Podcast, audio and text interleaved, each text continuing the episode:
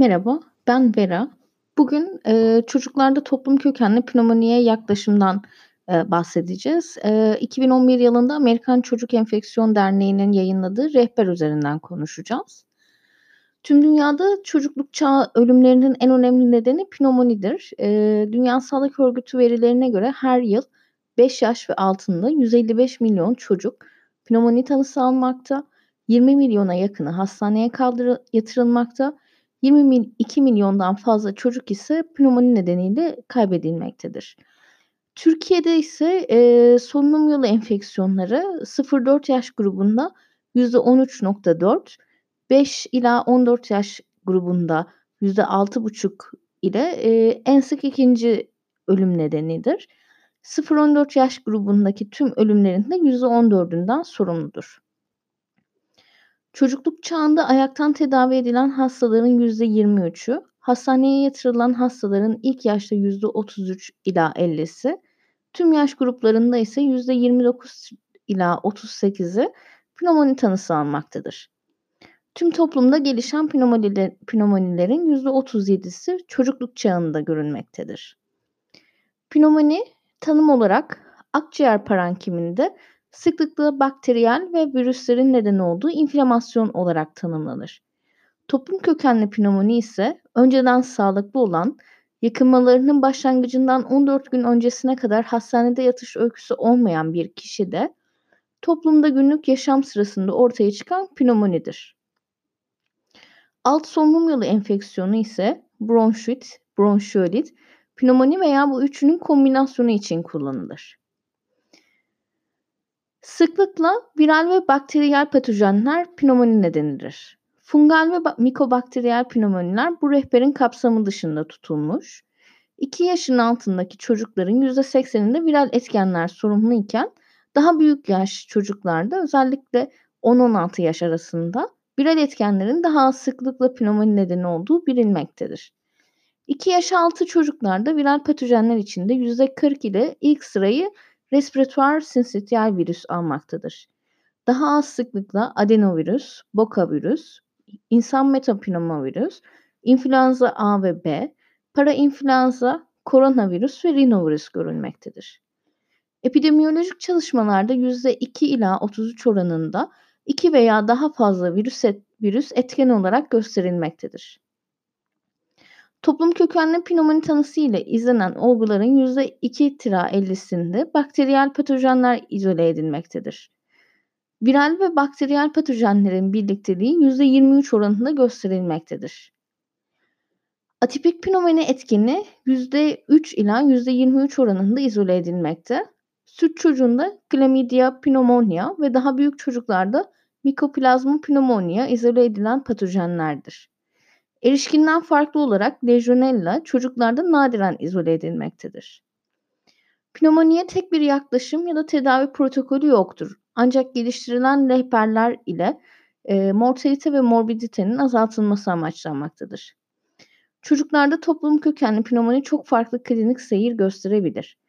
Aynı mikroorganizma ile farklı klinik tablolarda gözlenebilir. Çocuklar için pnömoni nedeniyle hastaneye yatış kriterleri için belirgin bir skorlama sistemi yoktur. Mevcut skorlama sistemleri ilişkin çalışmalarından modifiye edilmiştir. Orta veya ağır pnömoni geçiren olgular yatarak tedavi edilmelidir. Solunum sıkıntısı e, ile pnömoni tanısı ile izlenen çocuklarda solunum sıkıntısı gelişebilir. Bunu da e, farklı kriterler olarak tanımlanmıştır WHO tarafından. E, takip ne varsa hastada e, 0-2 ay arasında 60 e, soluk sayısı, dakikada 60 soluk sayısının üzerinde olması, 2 ila 12 ay arasında 50 soluk sayısının üzerinde olması, 1 e, ila e, 5 yaş arasında da 40'ın üzerinde olması, 5 yaş üzeri 20 solunum sayısının 20'nin üzerinde olması takipne olarak tanımlanır. Dispne e, suprasternal, interkostal veya subkostal çekilmelerin olması, inleme, burun kanadı solunumunun olması, apne, mental durumda değişiklik veya pals oksimetrede oda havasında %90'ın altında e, gözlenmesi e, solunum sıkıntısı olarak tanımlanabilir. 3 ila 6 aydan küçük çocuklar bakteriyel pnömoni çocuklarda bakteriyel pnömoni düşünülüyorsa yatırılarak tedavi edilmelidir. Yüksek virülansa sahip patojenlerin yol açtığı pnömoniler yatarak tedavi edilmelidir. MRSA gibi. Evde bakımı ve takibi yeterli olmayan olgular da yatırılarak tedavi edilmelidir. Türk Toraks Derneği'nin çocuklarda toplum kökenli pnömoni tanı ve tedavi uzlaşı raporunda 2 ayın altındaki tüm çocukların 2 ayın üstünde ağır ve çok ağır pneumonisi, olan, altta yatan hastalığı olan, tekrarlayan pneumonilerin ayakta e, tedavi sırasında re, progresyon gösteren, akciğer grafisinde bir multilobüler tut, tutulum olan, atelektazisi, apse, plevral efüzyonu olan ve sosyal endikasyonu olan çocukların hastanede tedavisini önermektedir. Toksik görünüm net tanımlanamasa da e, farklı bulgulara göre tüm ha, dünyada hastaneye yatış e, hastaneye yatış kriteri olarak kabul görülmektedir. E, peki ne zaman yoğun bakıma yatış e, düşünmeliyiz? E, hastada e, major olarak, major kriterler olarak invazif mekanik ventilasyon ihtiyacı varsa, sıvı tedavisine rağmen şok gözleniyorsa, non-invazif pozitif basınçlı ventilasyon ihtiyacı varsa ve yüksek FiO2 ihtiyacı gösteren hipoksemisi varsa yoğun bakımda izlemek gerekir. E, minor kriterler arasında e, solunum sayısının yani takipnesinin olması, apne, e, artmış solunum yükü, çekilme, inleme, burun kanalı gibi parsiyel oksijen basıncını FiO2 oranının 250'nin altında olması, multilobüler, e, multilober infiltrasyon olması, e, pediatrik erken uyarı skorunun altının üzerinde olması, mental durumunda değişiklik gözlenmesi, hipotansiyon, pleural efüzyon bulgularının olması, e, komorbidite olması, açıklanamayan metabolik bir asidozun olması da yoğun bakımda izleme kriterleri arasında kabul edilir. Yapılan çalışmalarda invazif pneumokok enfeksiyonlarında özellikle viral etkenlerle bir arada olduğu durumlarda MRSA pneumonilerinde yoğun bakım ihtiyacı yüksek olup yoğun bakım süreci de uzun olmaktadır. Peki tanısal testler olarak neler istemeliyiz? Ee, eğer ha, poliklinik hastası e, geldiyse, aşıları tamsa, genel durumu düşkün gözükmüyorsa e, kan kültürü alınmasına gerek yoktur. Antibiyotik tedavisi sonrası klinik tabloda kötü, kötüleşme gözlenen, beklenen düzelmeyi göstermeyen olgulardan kan kültürü gönderilmelidir. Pnömoni tanısı ile ayaktan tedavi edilen olgularda kan kültürünün yalancı pozitif oranı yüksek olduğundan ve kan kültüründe üreme %2'nin altında olduğundan kan kültürü önerilmemektedir. Yatan hastada ise bakteriyel pnömoni düşünülen orta ve ağır kliniği olan olgulardan özellikle komplike pnömonisi olan olgulardan kan kültürü gönderilmelidir. Taburcu olması için yeterli kriteri dolduran ancak kan kültüründe üreme saptanan ya da kan kültürü sonucu bekleyen olgular yakın takip edilebilecekse uygun antibiyotik tedavisi başlanıp taburcu olabilir. Pneumokok bakterimisi ancak kliniği düzelen olgularda kan kültürü tekrarlamaya gerek yoktur. Kan kültüründe staph aureus üremiş olan olgular klinikleri düzelse de kan kültürü temiz olana kadar tedavileri devam etmelidir. Ayaktan tedavi edilen olguların aksine yatarak tedavi gören olgularda kan kültüründe üreme oranı %3 ila %11.4 oranında bildirilmiştir. Balgam kültürü e, hastanede yatarak tedavi olan ve balgam çıkarabilen tüm hastalardan gönderilmelidir. Yanlış pozitiflik oranı yüksek olduğu için pneumokok pneumonisi tanısı için idrarda antijen tarama testi artık önerilmemektedir. Balgam kültürü için uygun örnek almak güçtür ancak bakteriyel enfeksiyonun tanısında oldukça yararlı bir yöntemdir. Poliklinikten takipli veya serviste yatan olgularda influenza ve diğer virüslerin hızlı tanısını sağlayacak sensitivitesi ve spesifitesi yüksek testler antibiyotik kullanımını kısıtlayıcı kısıtlayacağı için viral e, düşünülen olgularda önerilmektedir. İnfluenza testi pozitif olan, bakteriyel pnömoni açısından klinik, laboratuvar ve radyolojik bulguları olmayan olgulara poliklinik veya serviste yatsı da antibiyotik tedavisi başlanmamalıdır. İnfluenza dışı respiratuar virüs tarama testleri bakteriyel pnömoni kliniği olmayan olgularda antibiyotik tedavisini kısıtlayacağı için önerilmektedir. Randomize ve prospektif çalışmalar, influenza testinin yapılmasının diğer yardımcı testlerin istenmesini ve antibiyotik kullanımını anlamlı oranda azalttığını ileri sürmektedir. Mikoplazma pneumonisi düşünülen olgularda antibiyotik seçimine yardımcı olacağından tanısal testler önerilmektedir. Klamidya pneumonisi için güvenilir testler olmadığından tanısal test önerilmemektedir. Makrolit kullanımını kısıtlayacağı için mikoplazmaya yönelik testler önerilmektedir. Ancak günümüzde mevcut testlerden hiçbiri hastalığın herhangi bir döneminde yapıldığında yüksek spesifisite ve sensitiviteye, sensitiviteye sahip değildir. Poliklinikte pnömoni şüphesi olan olgularda tam kan sayımına gerek yoktur. Ancak ağır vakalarda yaklaşım açısından yararlı olabilir.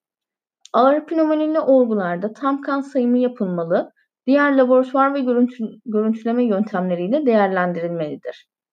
Pnömoni tanısıyla izlenen olguların çoğunda beyaz hücre sayısı yüksek olup bakteriyel ve viral ayrıma yardımcı olmamaktadır. Öte yandan beyaz küresi yüksek olan çocukların çoğunda pnömoni saptanmamaktadır. Sedimentasyon hızı, CRP veya serum prokalsitonin düzeyleri viral veya bakteriyel patojeni ayırmada yeterli değildir. Akut faz reaktanları aşıları tam çocuklarda poliklinikten pnömoni tanısı ile takip edilenlerde rutinde istenmemelidir. Ağır enfeksiyonlarda klinik yaklaşımda yararlı bilgiler verebilir. Ağır pnömoni nedeniyle hastaneye yatan veya pnömoniye bağlı komplikasyon görülen olgularda akut faz reaktanları tedaviye yanıtı değerlendirmede kullanılabilir. Akut faz reaktanları viral veya bakteriyel patojeni ayırmada yeterli değillerdir. Ancak hastanede yatarak tedavi gören olgularda başlangıçta bakılan CRP veya prokalsitonin düzeyinde düşme klinik düzelme ile korele olabileceğinden pnömoni rezolüsyonunun objektif, objektif bir bulgusu olabilir. Pneumonisi şüphesi olan tüm olgularda pulse oksimetre bakılmalıdır. Hipoksemi varlığı tedavinin nerede verilebileceğini ve ileri tanısal testlere ihtiyacı belirler. İlk akciğer grafisi poliklinikte takip edilebilecek kadar kliniği iyi olan olgularda pnömoni tanısını koymak için gerek yoktur solunum sıkıntısı olan veya hipoksemisi olan olgularda PA ve lateral akciğer grafisi önerilmektedir. Antibiyotik tedavisine yanıt vermeyen olgularda parapneumonik efüzyon, nekrotizan pnömoni ve pneumotoraks gibi komplikasyonları değerlendirmek için akciğer grafisi önerilmektedir. Yatan hastada e, tüm olgularda, e, yatan tüm olgularda e, PA ve lateral akciğer grafisi pnömoninin varlığını, yaygınlığını ve parenkim infiltrasyonunun yapısını belirlemek, komplikasyonları saptamak ve tedaviyi düzenlemek için gereklidir. Tedaviye yanıt beklendiği gibi olan olgularda kontrol akciğer grafisine gerek yoktur. Beklenen klinik düzelme olmadığında antibiyotik tedavisinin 48 ila 72. saati içinde kliniği bozulan olgularda kontrol akciğer grafisi önerilmektedir. Parapneumonik efüzyon nedeniyle göğüs tüpü takılan veya VATS yapılan olguların kliniği stabilse kontrol akciğer grafisi önerilmemektedir. Solunum sıkıntısı olan komplike pneumonili olgularda tedavinin 48 ila 72. saatinde ateş yüksekliği devam ediyorsa kontrol akciğer grafisi önerilir. Aynı lobda tekrarlayan pnömonisi olan anatomik patolojik kitle veya yabancı cisim aspirasyonu düşünülen olgularda 4-6 hafta sonra kontrol akciğer grafisi önerilmektedir. Literatür bilgisi rutin kontrol akciğer grafisinin klinik değerinin çok kısıtlı olduğu, buna karşın çocukları gereksiz radyasyona maruziyet sebep olduğu yönündedir. E, ilave ve ileri tanısal testler arasında e, tüp takılıp mekanik ventilatör desteği ne alınan olgularda Viral ve bakteriyel patojenlerin tespiti için trakeal aspirat kültürü önerilmektedir. İmmünitesi yeterli ancak ilk tanısal testleri sonuç vermeyen ağır pneumonisi olan olgularda bronkoalveoler lavaj, açık akciğer biyopsisi önerilebilir. Toplum kökenli pneumoninin ampirik tedavisi çocuğun yaşına ve olası patojene göre düzenlenmelidir. Okul öncesi çocuklarda pnömoni nedeni büyük oranda viral patojenler olduğu için antibiyotik tedavisi önerilmemektedir. Bakteriyel pnömoni düşünülen aşıları tam okul öncesi çocuklarda ilk seçecek ilk seçenek antibiyotik amoksisilin olmalıdır. Amoksisilin en sık bakteriyel pnömoni nedeni olan Streptococcus pneumonia'ya karşı yeterli etki göstermektedir. Hafif ve orta pneumonisi olan açıları daha tam daha açıları tam e, sağlıklı okul çocuğu ve adilesanlarda seçilecek ilk antibiyotik yine amoksisilin olmalıdır. Atipik ve atipik patojenler ve diğer bakteriyel etkenler de düşünülmelidir. Eğer atipik patojen düşünülüyorsa okul çağı ve adolesanlarda seçilecek tedavi makrolit türevi olmalıdır. Mikoplazma pneumonia için de laboratuvar tetkikleri de önerilmektedir. İnfluenza salgını varsa, orta ve ağır pneumonilerde olgunun kliniği bozuluyorsa, influenza sonucu beklemeden antiviral tedavi başlanabilir. Erken başlanan tedavi maksimum yarar sağlar ancak 48 saat sonra özellikle ağır vakalarda antiviral tedavi başlanabilir. Türk Toraks Derneği ayaktan tedavide 5 yaşın altında amoksisilin, 5 yaşın üzerinde yine amoksisilin, atipik, atipik patolojen düşünülüyorsa ise makrolit grubu antibiyotikleri önermektedir. Yatan hastada ise e, yine aşısı tam e, okul çağı çocuklarına serviste yatıyor ise ve penisilin direnci yüksek değil ise ilk seçilecek antibiyotik ampisilin ve pen veya penisilin G olmalıdır. Açıları tam olmayan, penisilin direnci yüksek olan bölgelerde yaşayanlara hayati tehlikesi ampiyemi olan süt çocuğu veya çocuklarda ilk seçilecek antibiyotik seftriakson olmalıdır. Seftriakson direnci yüksek olan bölgelerde vankomisin üçüncü kuşak sefalosporinlere göre daha etkin bulunmuştur. Atipik pnömoni düşünülen olgularda makrolit tedavisi betalaktam ile kombine olarak verilmesi önerilmektedir. Staph aureus düşünülen olgularda beta-laktama ilaveten vankomisin veya klindamisin önerilmektedir.